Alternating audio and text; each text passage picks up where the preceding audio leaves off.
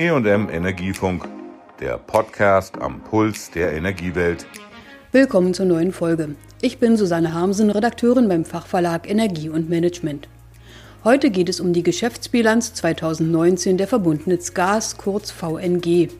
Sie wurde in der vergangenen Woche in Leipzig vorgelegt. Mein Kollege Peter Vocht hat an der telefonischen Pressekonferenz teilgenommen. Und natürlich dominierte die Corona-Krise auch diese Veranstaltung am 2. April. Vorstandschef Ulf Heidmüller sagte, dass die Versorgungssicherheit mit Strom und Gas hierzulande auch in Zeiten einer solchen Krise nicht gefährdet ist. Als Vertreter der Energiebranche tragen wir eine besondere Verantwortung, der wir uns jederzeit stellen. Und wir können an dieser Stelle feststellen, jeder Haushalt, jedes Krankenhaus, jedes Kraftwerk und jede industrielle Produktionsstätte kann sich selbst in Zeiten von Covid-19 sicher sein, dass die Energieträger Gas und Strom. Bewährt hätten sich dabei, wie in allen anderen Unternehmen der Energiebranche, die existierenden Notfallpläne. Die VNG habe sich schon sehr frühzeitig auf eine Krisensituation vorbereitet, eine Taskforce eingerichtet und die Notfallpläne aktiviert. Dazu gehörte auch, Mitarbeiter, die aus dem Urlaub zurückkamen, noch einmal für zwei Wochen Quarantäne nach Hause zu schicken. Ulf Heidmüller ist daher zuversichtlich, die Lage im Griff zu behalten. Und wir können sagen, die Krisenvorbereitungen und Pläne für unsere systemrelevanten Standorte und Bereiche greifen. Das oberste Leitmotiv dabei war und ist der bestmögliche Schutz der Gesundheit unserer gesamten Belegschaft und unseres externen Umfelds.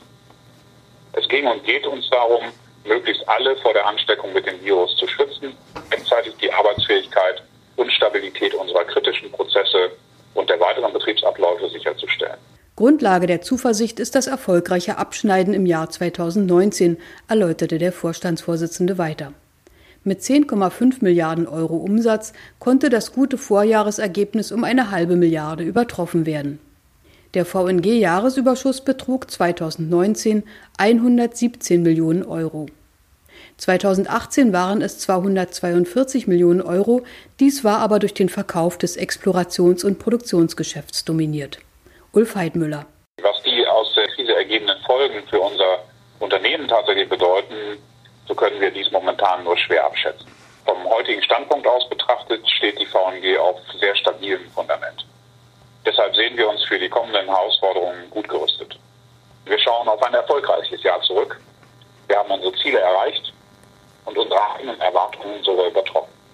Die harte Arbeit wurde in allen Geschäftsbereichen mit überaus positiven operativen Resultaten.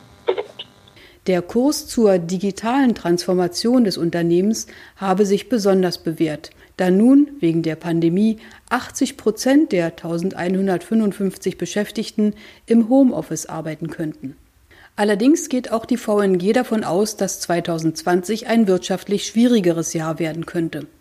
Schon jetzt sorgt die Corona-Krise für weniger Absatz bei Strom und Gas, erläuterte Finanzvorstand Bodo Rodestock.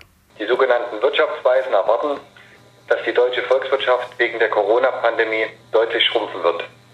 Insofern ist nicht auszuschließen, dass diese oder vergleichbare Entwicklungen in der Bilanz unseres laufenden Geschäftsjahres Spuren hinterlassen könnten.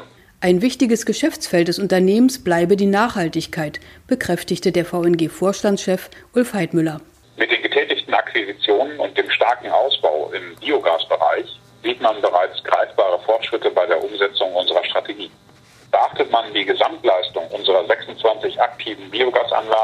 gehören wir bereits zu den drei größten Biogasbetreibern in Deutschland. Nun gilt es sowohl in der Breite als auch in der Integration der neuen Anlagen und der Optimierung der Prozesse in der Tiefe weiter gesund zu wachsen. Im Geschäftsbereich Transport steuerten die Tochterfirma Ontras und ihre Unternehmen erneut einen positiven Beitrag zum Gesamtergebnis bei.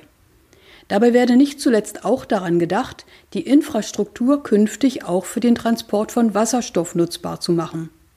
So lagen die VNG-Investitionen mit 345 Millionen Euro um 16 Prozent über dem Vorjahreswert. Schwerpunkte wurden dabei vor allem in den Bereichen Transport und Biogas gesetzt, erläuterte Bodo Rodestock. Auch in den kommenden Jahren wollen und werden wir jeweils einen dreistelligen Millionenbetrag investieren. So haben wir jüngst mit einem sogenannten Green-Schuldschein erstmals eine Anleihe herausgegeben, deren Erlöse ausschließlich für ökologisch nachhaltige Verwendungszwecke genutzt werden dürfen. Ziel ist es, in unsere grüne Zukunft zu investieren. Erdgas bleibt dennoch weiter das wichtigste Produkt der VNG. Erfreut zeigte sich Vorstandschef Heidmüller darüber, dass im vergangenen Jahr die Bedeutung von Gas durch die Bundesregierung weiter gestärkt worden sei. Im Hinblick auf das allgemeine wirtschaftliche Umfeld im Vorjahr verwies er darauf, dass Erdgas als bedeutender Energieträger auf Wachstumskurs sei und hierzulande eine wichtige Rolle in nahezu allen Verbrauchssektoren einnehme.